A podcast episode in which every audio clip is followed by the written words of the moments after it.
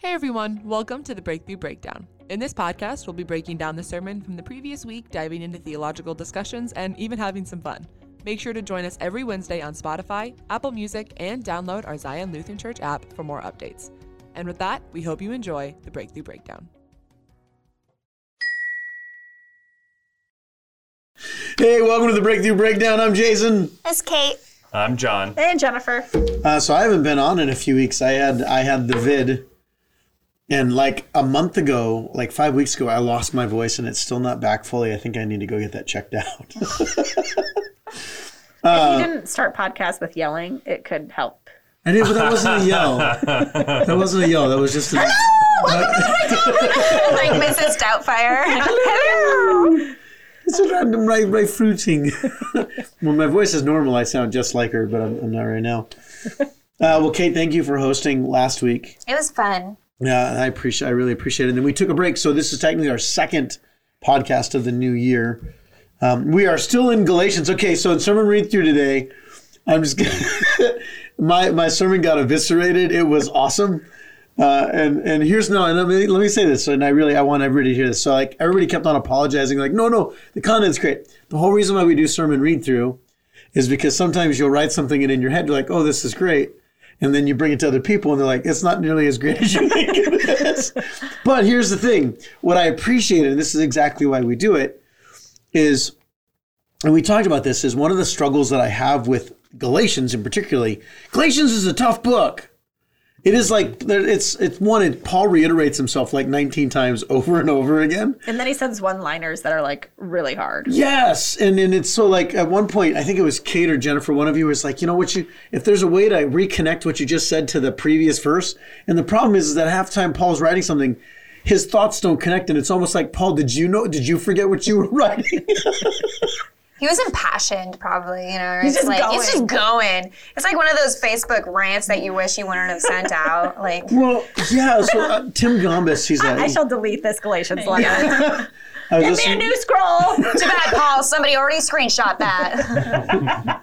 They didn't screenshot like they laid it on as the ink was fresh. Yeah, and, ah, trapped. It's uh, well, I was listening to a, a, a theologian guy named Tim Gombis, and this was like a year or two ago. I, I heard this, but someone asked him. He's a Pauline scholar, so that's like his life is studying Paul. And they said, "Hey, you know, what do you think about the Book of Galatians?" And his response was, "I." He goes, "I bet you if Paul, if you could talk to Paul now, if he's like." Can, can we just take that one away? Not can we just not use that one? But here's what I the reason why we did Galatians is that it really fits with our you know our, our whole mission, the mission that we're going to, or the vision that we're going to, is this idea of being a Tov church. Tov meaning uh, good, and we want to be a church that doesn't just do good, but brings God goodness into the world. And we have those three words: belong, believe, become. Well, Galatians is all about belonging, and so I'm glad we did it. But man, it is it's not been an easy book. yeah. Um, I think it was Derek during sermon read through. He goes, "Can I just say I'm kind of over Galatians?" it was I don't know if you heard this comment from the other side of the table, but Megan goes, "Well, the good thing is I may ne- I will never read the book of Galatians uh, in the same way again." And, he, and Derek said, "I may never read the book of Galatians again." Oh, Derek. well, and then I love when you were like, and you. This is what it's like to work with him as a boss. What did what did you? I don't, no, we don't need to go there. It's fine. I was like living with my husband. because your husband also has a very similar They're sarcastic, very witty, witty, clever but like comments. always not the nicest. You're Yeah. like, oh. But that was smart, and so I'm gonna laugh at it. And It was very well smart. done. It was But very. also, But also it but also shame on you and naughty boy. yeah. and Derek's not even going to listen to this. That's the best part about it. It's not his favorite medium. I would say this to his face. I know you. you have did. said Yeah, I, it. I have. I have said it to his face. Well, and, and this is the thing. So, like, we've just spent, I mean, a few months now, and and here's the part. I was actually just reading some research that is showing that more and more um, younger Christians, those that are, and they're putting in that 35 and under. Excellent. I'm no longer in that. I know I haven't been in it in 11 years, so leave me alone. But younger, Way to go, Kate. Woo! Yeah. You and me. well, we got Sean in the room as our That's worship. true. Our worship director is 24. Okay, real quickly, We should side do note. an average of the age of this podcast. Well, I bring it way up. So, so here's the here's the best part. So I was Sean and I we were we were playing Call of Duty one night, right? And it was right after Bob Saget died, and I go, man, it's crazy. Like Bob Saget's just 19 years older than I am. I've been in ministry 22 years, And his response is, well, he's 41 years older than me. I'm like, shut up, Sean.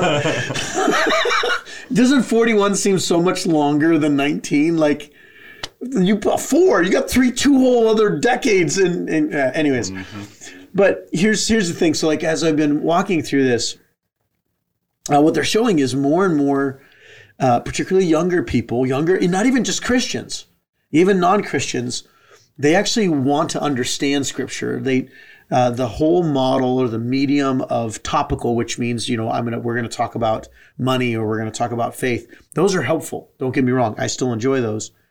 But a lot of times they don't actually answer the question because you're not teaching people scripture, you're teaching them a few verses. Yeah.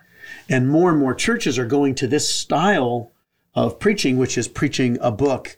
And like John Piper, who was a pastor up at Bethlehem Baptist in Minneapolis, he was most known for, he did a seven year series on the book of Romans. Wow. Seven years through the book of Romans, and their church exploded during it. Like in a good way, like got huge. They did it. It blew up. And the church, I love you. and the church blew up. You know, Halfway through Romans chapter 4, and it just. boom. It became a mobile church.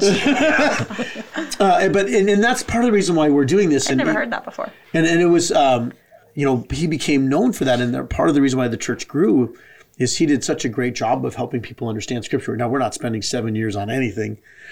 Uh, but i think sometimes there's a there's a good side to this is that we have had to work through some very difficult texts. Yeah. and and there are almost in every part of the book of galatians in every chapter there's probably one or two sections where you're just like how what are you trying to say paul? Or how do how do we how do we break this down? Because paul is so rich um, so thick in his theology and his understanding and he's bringing in old testament people and other things and so we just spend all of the last four chapters kind of leading up to the last two and the last two are going to kind of fly by they're really about this life and the spirit and and here's why i bring this up what i appreciated about the sermon read through is even as I was writing the sermon, there I, this is this is when you know things need to change. Even even even as I'm writing it, I'm like, because again, it's he you're rehashing things, and the sermon read through allowed me to kind of go, maybe I need to approach this from a different angle, and there's a different, a better way to approach it, and that's that's what's beneficial about it. So I, I'm bringing all this up because here in the podcast, the sermon, uh, the podcast today, the sermon might actually look a little different than it does on Sunday. Probably a lot different. probably a lot different. And we always we, we record this right after sermon read through so it's a pre-recorded so that it comes out the week of the sermon and and so just know that as we're listening there might be some things that are different but i think the main stuff is still going to be there so let's kind of um, without going into all the recap uh, i want to encourage you if you if you haven't listened to last week's message uh, listen to last week's message um, if you're here on sunday awesome if you're curious about other things, please go online and listen to the other things or listen to the other podcasts. But Paul starts off Galatians chapter 5. This whole part of the first four chapters are all about Paul setting the stage that the Gentiles are exchanging freedom for slavery. That these Gentile believers have essentially, because they've bought into this, the Judaizers believing that the law is what the goal should be, not Jesus, they've re enslaved themselves. And they've they've moved themselves into from freedom to legalism. And and before we get into that i think there's two things we need to look at okay? So one is legalism the other is liberalism Mm-hmm. and I, I don't know do you guys think that most people relate to the galatian church in their context in other words have you met anybody that struggles with legalism how often do you think legalism is the issue in the church versus liberalism I think, yeah, absolutely. Especially when, for me, when I noticed it an issue, it wasn't when I became a new believer or when I, you know, first started coming to a church. It was when I thought I knew what I was talking about. right? When you start to get that that pride of like, no, the way I do it and the way I see it and the way I understand it is the way that it is. And you start to get you kind of pigeonhole or bottleneck your faith and your understanding of the gospel when you start to like we preach that a lot where we say like oh it's a simple gospel. And so you're like okay i'm not going to accept anything else but this. And you end up missing the point and missing the fact that there's a bigger picture sometimes. Simple doesn't mean that it lacks depth and what you do is you take the depth away and you make it a surface understanding that won't go anywhere else. So Yeah. it was when I started to think that I knew what I was talking about that I realized that I was becoming legalistic or I recognized it in others and I was like, "Oh, you don't you don't view this any bigger than what you're saying right now in this Yeah. moment. The context of what you're doing So give in an this example. blip of time. Give an example. I, I have my own examples, but I'd like to hear one of yours. So, the context of the baptism of the Holy Spirit, it being a separate baptism to receive the Holy Spirit, where sometimes people can be very legalistic in Yep. that. Not in our church, we don't really, that's not a platform we believe in or push in our beliefs, you know. That we don't believe it, we just don't push it. We're We don't push it. legalistic about it, yeah. Yeah, we, we're not legalistic about it. In fact, as a Lutheran church, we don't believe in it. We don't believe that there is a separate baptism. Actually, some Lutherans do. sure. So okay, that's- so do we? I, well, this so this is the thing. It's a it's a bigger question. Is do we, as Luther, did believe in a baptism because he believed in the gifts? That I think what we're talking about because this is this is a great conversation as an example. Uh, in some schools of thought, the evidence of a separate baptism is tongues, Right.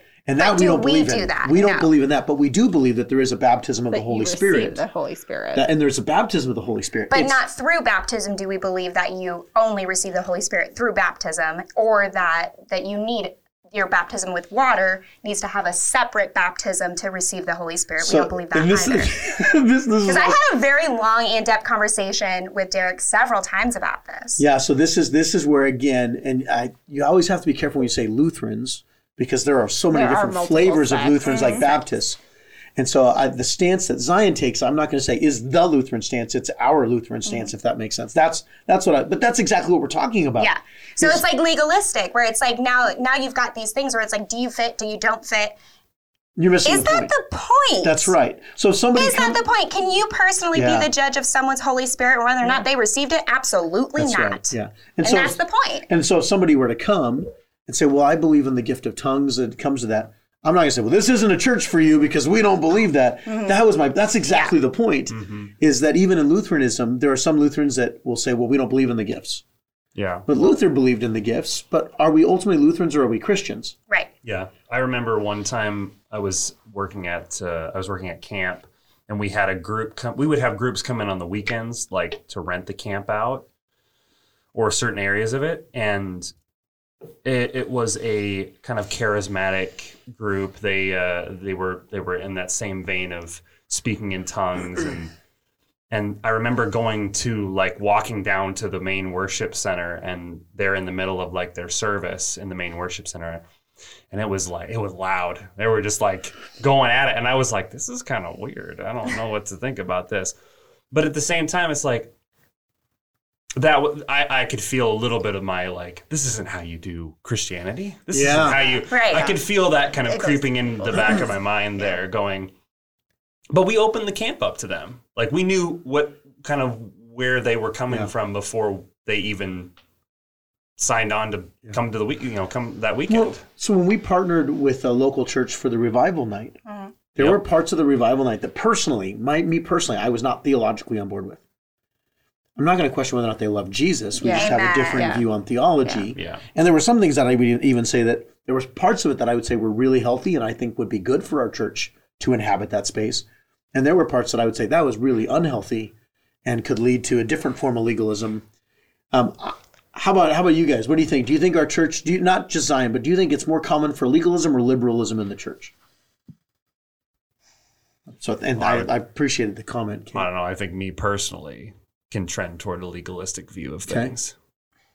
But on the whole, yeah, I think on the whole, s- I, I don't I don't have a lot of like proof of this or evidence of this, but I I feel like there's a, a trend towards liberalism with Yeah. just like And let's be clear, we're not talking about Republican No, conservative. no. We're talking about liberality with like sin. like like Yeah.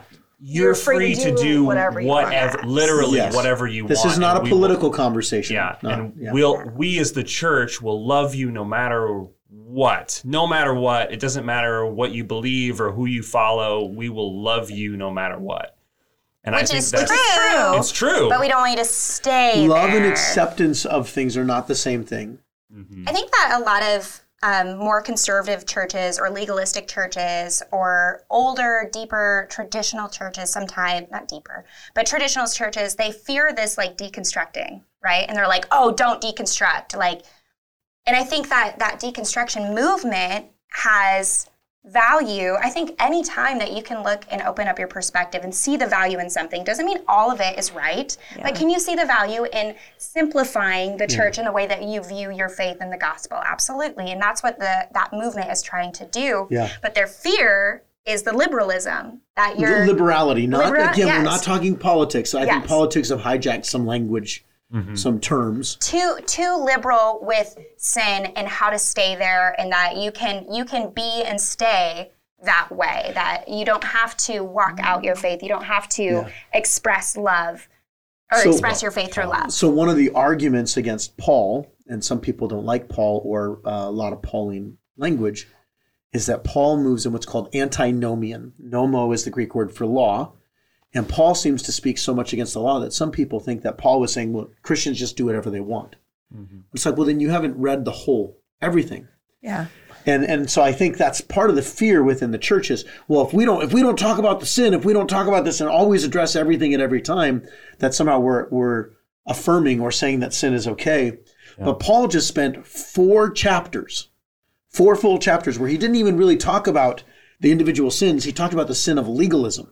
yeah He didn't he didn't address sexuality issues for four chapters. He didn't talk about gossip or slander. Four chapters. It's all about don't fall into trap of legalism specifically that you need to be Jewish in order to be saved. Not that you need to follow the law to be saved, but that you have to be Jewish to be saved. How about how about you, Jennifer?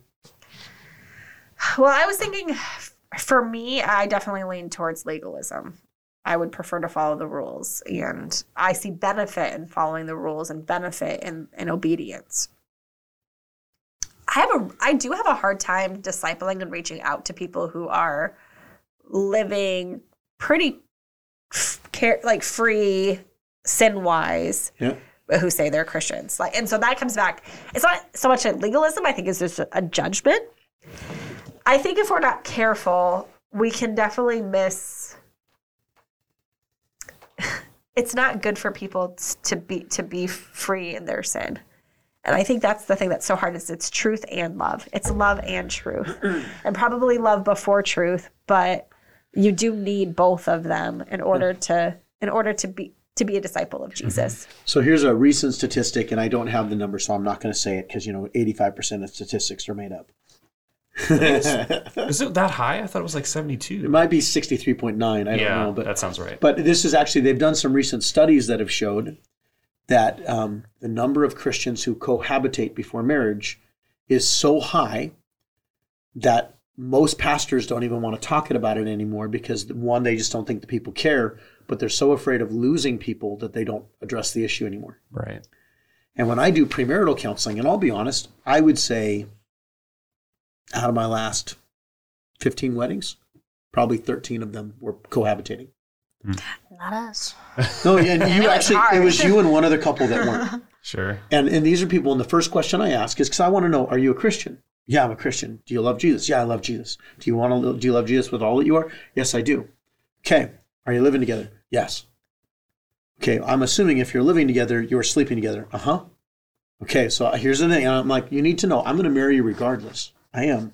And you need to know I love you, and you need to know that that I I don't think less of you because I got my own sin. Yeah. Mm-hmm. But if you're going to follow Jesus, Jesus gives this as an example. And then the other thing I say is, I'm going to say this one time. Every time we talk, I'm not going to ask you about it again. Are you doing that yet? Because, okay, so you moved out. That doesn't mean you've changed your heart. But I have to speak the truth. And half the time, and more than half, I would say, a majority, I'm like, no, we get it. And then the mm-hmm. challenge I give is this it's easy to say, I want to love Jesus with everything I am until it's something that requires sacrifice. Yeah. Yeah. And I've only had I've had two couples, two couples who actually decided to move out until they got married. Mm-hmm. And then one of them moved back in just because of financial reasons. And I'm like, but then they just they chose to sleep in separate bedrooms. And they did. They didn't they weren't sleeping together anymore. But here's the thing. I would actually argue for those who are in the church, who've been in the church for longer, it's easy to fall into legalism. Yeah. But it's a different brand of legalism. Mm-hmm. It's not the legalism of you need to be circumcised It's more legalism based on what my personal preference of Christianity is. Yeah. Yeah, or how we've been doing it these last 5, 10, 15, 30 years. It's, a, years. it's yeah. a new way of looking at church tradition, and that dictates your expression of faith. And then we now then judge other people and say, well, you're not really a church or you're not really a Christian if you do this. Mm-hmm. Fill in the blank. and that's what Paul's been railing on. And so when we get to Galatians 5, chapter 1 or verse 1, he makes this great statement. He says, It is for freedom that you have been set free.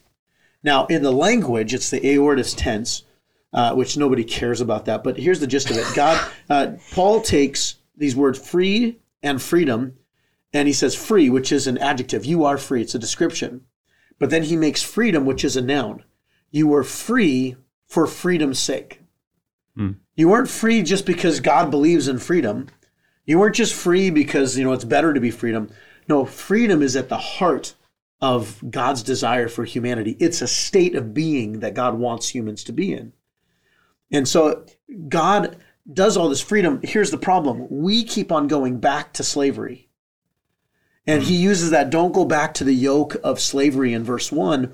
And the yoke of slavery here, and this is why I bring up the liberal, again, not politics. We're talking about liberal as far as sin management or how you deal with sin. Living liberally. Yes, uh, versus legalism is that on the liberal side, the Gentiles weren't, they didn't have the law before. This is Romans chapter 1.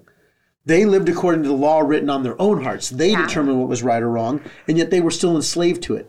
The Jews had a different law. They had a different slave master, and that master was the law, which revealed their sin, and which then said they were worthy of death. Both led to death, two different masters. Paul is getting into this whole thing of wait, Jesus came to make you free, but freedom does not mean you get to do whatever you want. Yeah. And I, I think about driving my car, right? My daughter's at that age where she can get her permit. Now she's a little bummed because I guess in Iowa, and I, you'll have to tell me if this is right or not, but my understanding is is that you can drive at 14 if you live at least a mile away from your school. That's like a school permit. Okay, so you can get a school But she could still get a regular Permit and yeah, drive a with school, an adult. but a school permit, she could drive to By herself. By herself. So that didn't exist when I was a kid. Like California, you can that's do not it, a thing. And it, you so like we used to do it. Um, I lived in the country and I had a school permit, and you could drive. I could drive by myself to school 11 miles away. So that's that's my thing, right? So she lives literally across the street from school, so she can't do it. oh, I So see. she's like within bummed. a mile. Yeah, she had to be within a mile, and so she's like, "Muh." But that is a bummer. but, I mean, I think about think about freedom, and this is really what the freedom in the gospel is. Freedom is you can do whatever you want. Even in America, I think America has when we are a uh, tainted view of freedom. healthily understanding freedom. Mm. Freedom does not mean I can do whatever I want. yeah, It means I have the freedom to make choices, and that if I have make consequences. that's right. and that's what Paul's getting to. And everything that Paul is leading to is that, hey, you can go back to that yoke of slavery. I look at these, I look at, uh, no, let's go back to those. And I, I'm not meaning to, this isn't a, uh, I'm not meaning to grandstand on this or soapbox on this. But couples who live together before they get married, they get, let's say they don't get married. They actually put themselves in a yoke of slavery without any of the covenant and love because I've watched as couples that who live together, who got mortgages together, and the relationship falls apart. And what's the consequence? Now they're bound in debt together. Yeah. They've got all these things where had they waited until they were married, now guess what? You've got a covenant that keeps you in, which is why God cares about the covenant. Um, we see the same thing. I have all this freedom as a Christian to do it, but real freedom is the desire to not want to do things that aren't Yeah. beneficial. it's weird to think about for me sometimes where and i think for a lot of people they would say yeah i'm free to do whatever i want and they wouldn't think of going back to whatever particular sin or whatever particular um, tradition if you're talking about church stuff they wouldn't think of that as being bound in into a law or as, as, Yeah. as a slave Like as a slave, you wouldn't yeah. think like you wouldn't think of that for me it's like if i really really really really love chocolate and i eat chocolate at every single meal and i can't get enough of it and i gotta go back it's like no i'm free to do whatever i want i'm free to eat i can eat chocolate whatever but it's like you're you're captivated by it you're It's enslaved you now. yeah and it's like you wouldn't think about that language you wouldn't think to i wouldn't think about that there's so many things i'm like i go back to that a lot and i Well, and didn't that's- realize And that Paul addresses that in Corinthians when he says everything is permissible, but not thinking of that everything is verse, too. beneficial. Yeah. Mm-hmm. And I that think would that be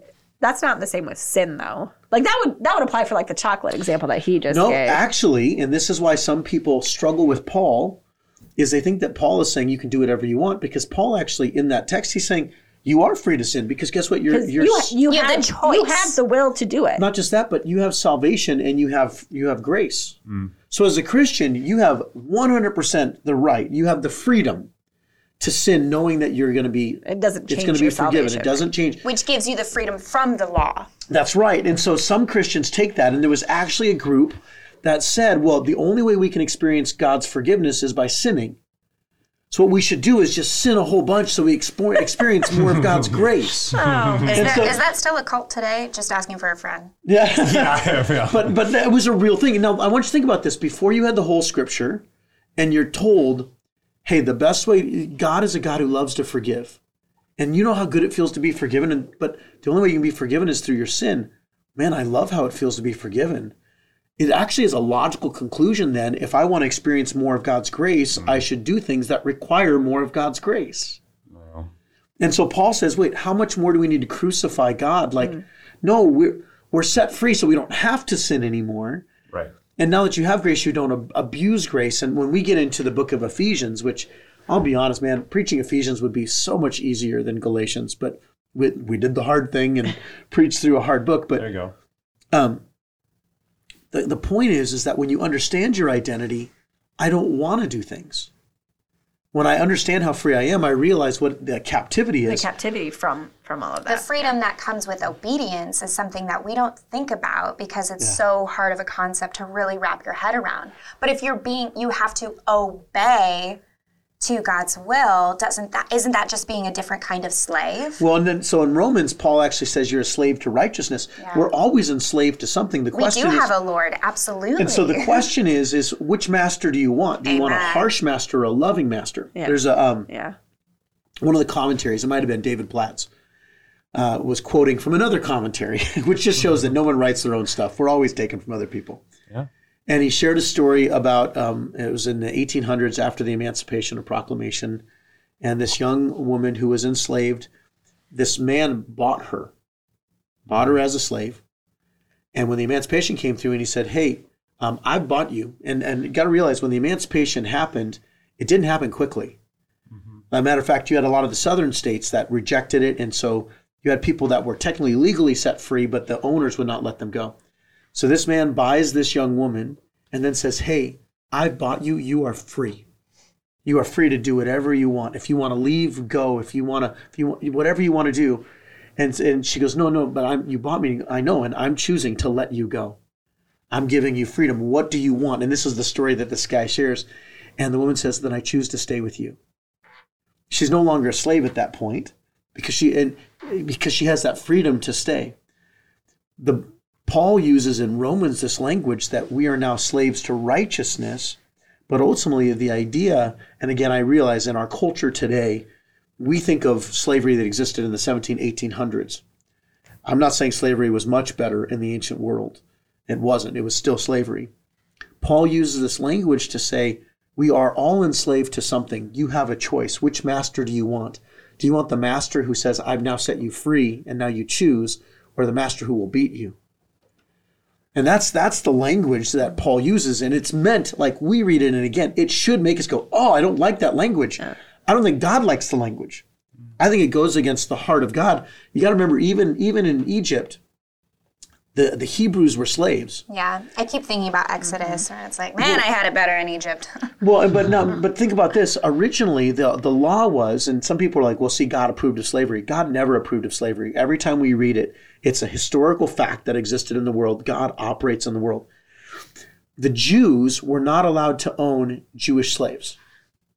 Now, some well, they could own other slaves.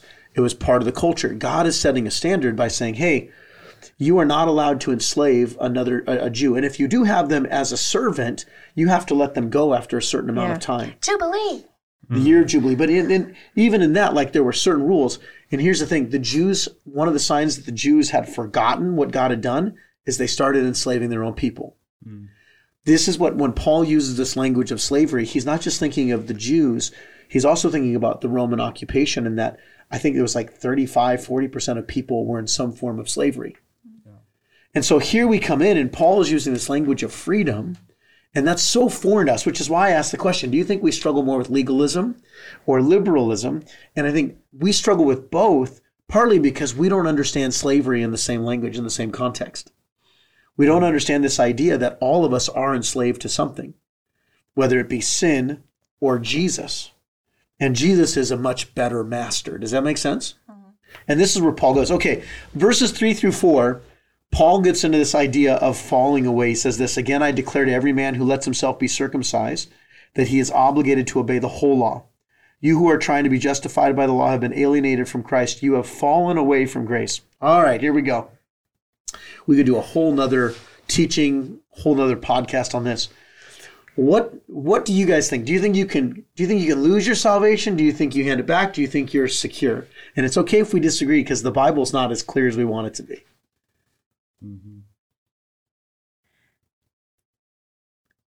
I, I was looking it got real quiet, looking real at fast. everybody else. I was like, oh, I, I, I've always believed that if you are saved, then that's that's it. Like you, you are in God's hand. You are in God's provision, and nothing can take you out of that, and nothing can take you away from that.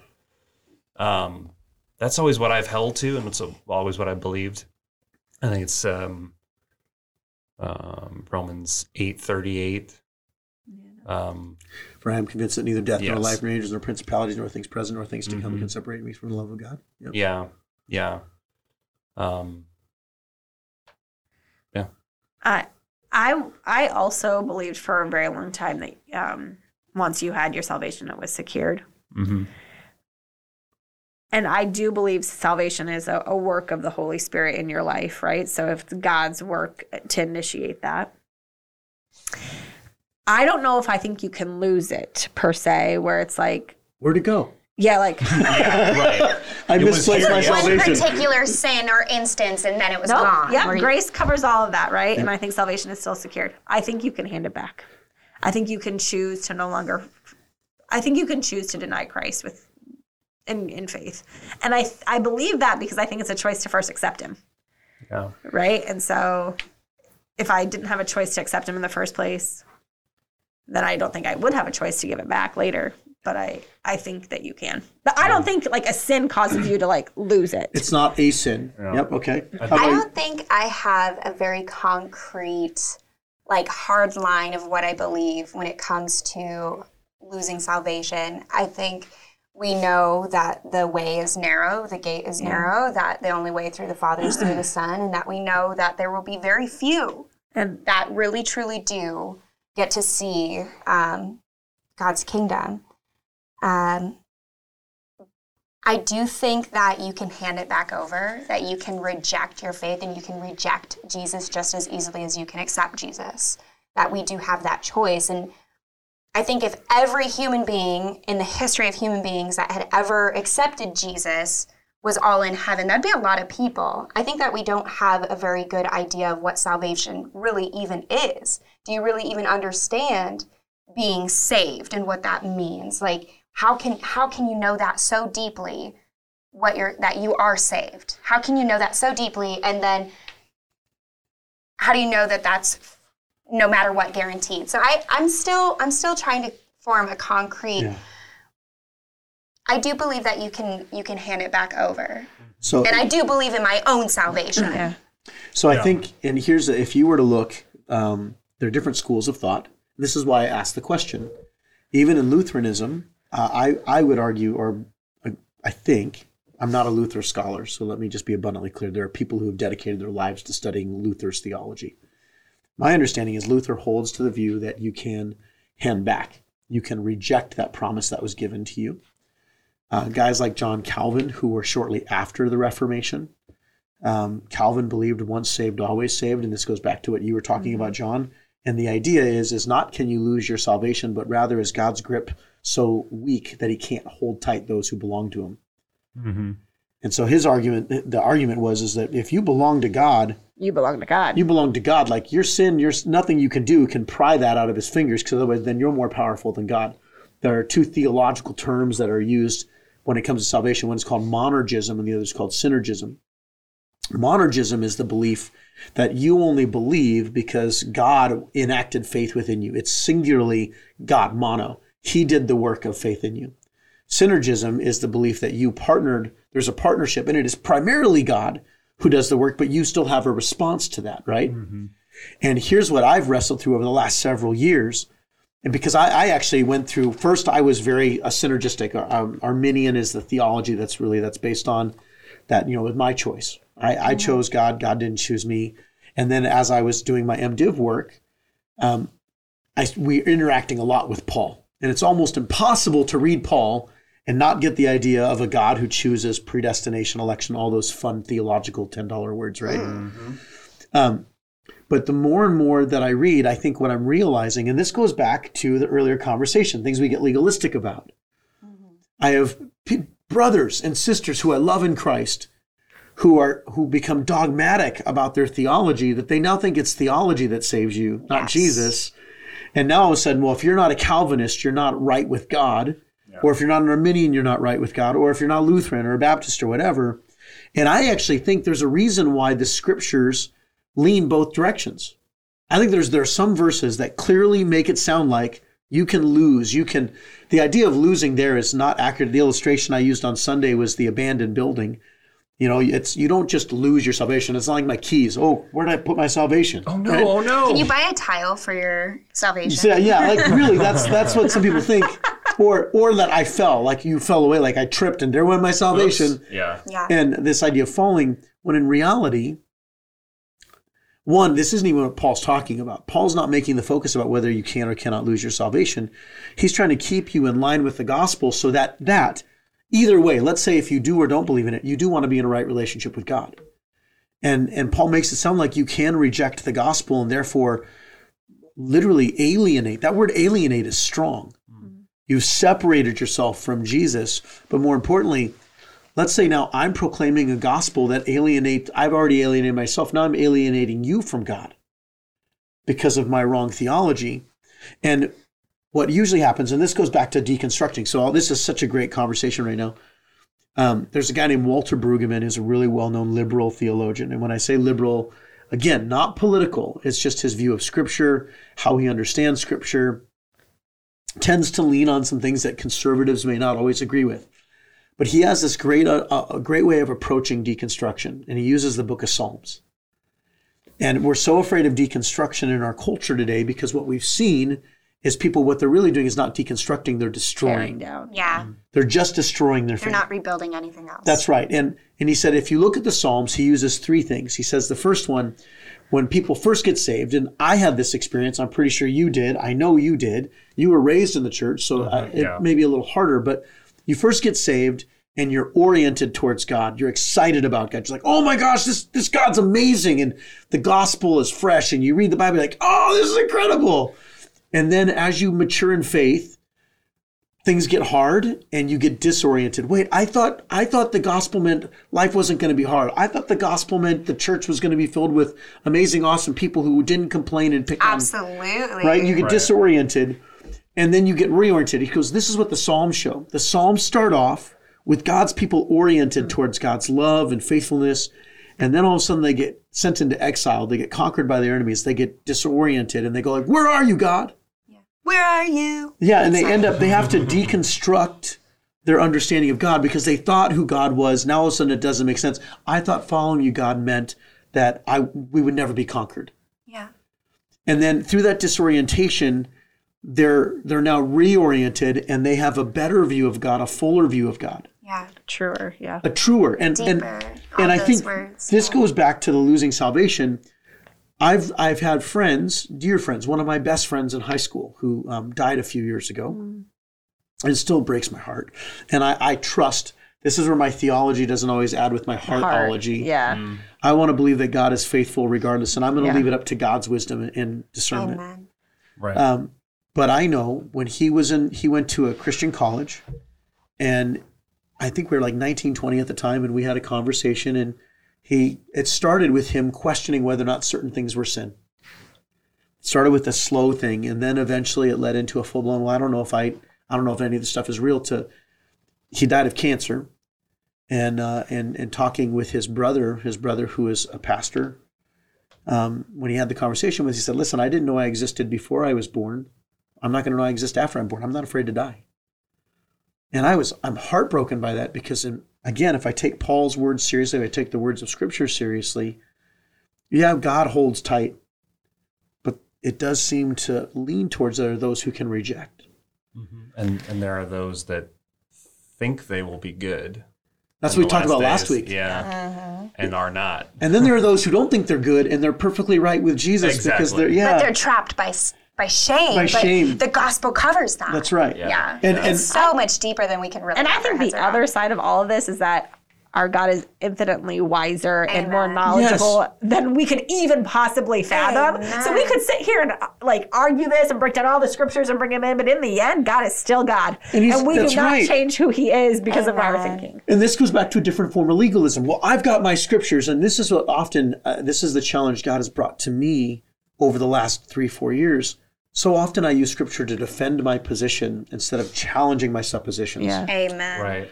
And That's now so I'm, much harder. it is, and now I'm, I'm trying to, and I say try because I don't always do it well. I'm now trying to read the Bible to say, how does this challenge? And I think that's why there's different perspectives. Yeah. Because I think the goal is not for us to argue who's right. It's Right. to ask the bigger question, which is, am I right with God? Right. Not Who am I right- is God? who and who is Jesus? Do I understand a gospel? And this is where Yes. Paul then comes in. He's like, listen, the only thing that matters, the only thing that really counts is faith. It's expressing itself through love. Yeah. And how does faith express itself through love? Well, it's a love that's rooted in the gospel of a Jesus who died for you, who loved you, who gave his life for you. And and so we look and at you reflecting it. I loved how you said that in the sermon. It was like, it's not a, oh gosh, it was the, Peter Haas's. yeah, I can't remember exactly how he phrased it, but it was like, no, it's a reflection of love. Yeah. And and that's really what we're trying to get to in this whole series. Now the last part of this is about the spirit-filled life. And the evidence that you have the spirit is faith expressing itself through love. Paul doesn't say it's all that matters is faith. He doesn't say all that matters is love. Faith, faith, faith. Yeah, he also doesn't say that it's all about it's all about having faith in love. I don't have faith in love. No, love is terrible. Love well, especially The, emo- the, the not, yes. yeah, our worldly view of Yeah. love is so twisted. Yeah. but it's faith expressing itself in love. And he, why does he connect it to this you're falling away? Because what they were falling away from is they were getting hung up on being bound in legalism, being bound in that you have to do instead of an un, a God who loves, who's who lavishly loves his loves his people. Yeah. Um, You're getting hung up on the wrong things. You guys are missing the point. That's what Paul's saying. And yeah. Yeah. but then he actually says, but there is the point is action. And what we're going to get to on Sunday, which we didn't do at sermon read through, but then he goes into this whole idea of running the race. Yeah. And who and he uses the he asks the question, who cut in on you? And and uh, as we're thinking about that, here's kind of where I want to end because we're coming up close to that hour mark. Um, the challenge for us in reading Paul, and you know we in uh, Paul has dealt with the multi-ethnic church. He's dealt with legalism versus liberalism. That both sides are equally they're two sides of the same uh, of equally unhealthy things. He's now gotten into that we are called to freedom, but freedom doesn't mean do whatever you want. It means you're free to love Jesus and free to express faith and love. And then he gets into this idea of spirit empowered hope and that our hope is in the righteousness that comes through Christ. And then he then talks about the race we're running. What gets in the way of us running our race? And let me make it personal for you. I'll make it, I'll start with me, okay? One of the things, I actually don't struggle with legalism as much anymore. I used to. It was a really hard thing for me.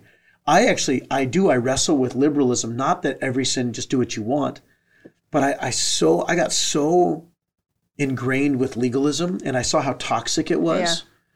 that sometimes if you're not careful, people think I'm saying everything's okay. And I'm not. But I could see where that heart swing in me wants to say, man, we get so we got so distracted by dumb things that we've missed the heart that if I'm not careful, what what might come across is that I don't care about sin or that God doesn't care about sin. And that's why when we get deeper into Galatians 5, Paul's going to call out sin in a very intentional way. But for me, I'll be honest, I don't I don't struggle with the legalism as much anymore. There are parts that maybe I do, but man, sometimes it's hard to be reminded that also No, it is calling us as Christians to a life that honors Jesus. And what cuts in on my race is sometimes, sometimes I get frustrated when the church cares more about sin than the people. Yeah. And and, and my, my tendency is to almost overreact, to overcorrect, and just say, "Man, I'm just glad you're here. I, I get it. Your life's not figured out." And but I still have to remind myself, no, I got to get them to the point where they do care. Yeah. Does that make sense? Mm-hmm. Like that's the thing that cuts in for me. That if I'm not careful, I could find myself going that route of man, just as long as you love Jesus, because I've seen how toxic the other side is. But that side is just equally as toxic. Mm-hmm. Yeah. I think something for me is, I mean, basically the opposite of what you're saying, but I lately have just been having a really hard time loving Christians who profess Christ the way that I love non-Christians. Mm. Like for for me, I it is just I I have no problem loving the person who who doesn't have Christ. Like Yeah. they're easy they're easy for me to love. The people who say they do, I'm just so quick to to forget that they are also still human Yeah. that their love for Jesus does not equate perfection in their lives. And and and, and so anyway, that for me, like I'm just I've been noticing a couple of bumps that I've been running into where I'm like, okay, this was because you wanted them to be better. You know, and and that can start from a good place. Like I want more from you Yeah. or for you, not from you, for you. But then it's like, but that can get so twi- easily twisted of like, why don't you want more for yourself? Like, Yeah. shame on you. You know, in a place of mm-hmm. judgment. Yeah. What are you doing? Oh, that's really good. Yeah.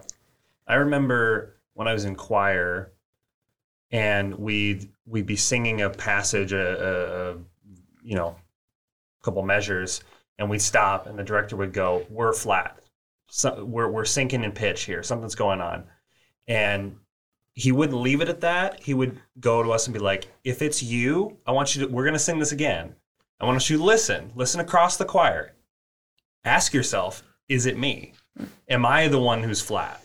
Because we'll fix it so much faster if we're if we're listening across and we're focused on what we're doing, than if we're trying to be like, no, it was him, it was her, it was. and I still remember that because it's it, it it's like I can get to the I can get to the point where I'm like, all right, I'm good. I have read Galatians. Um, I think I understand it, uh, and I'm good. I don't need to.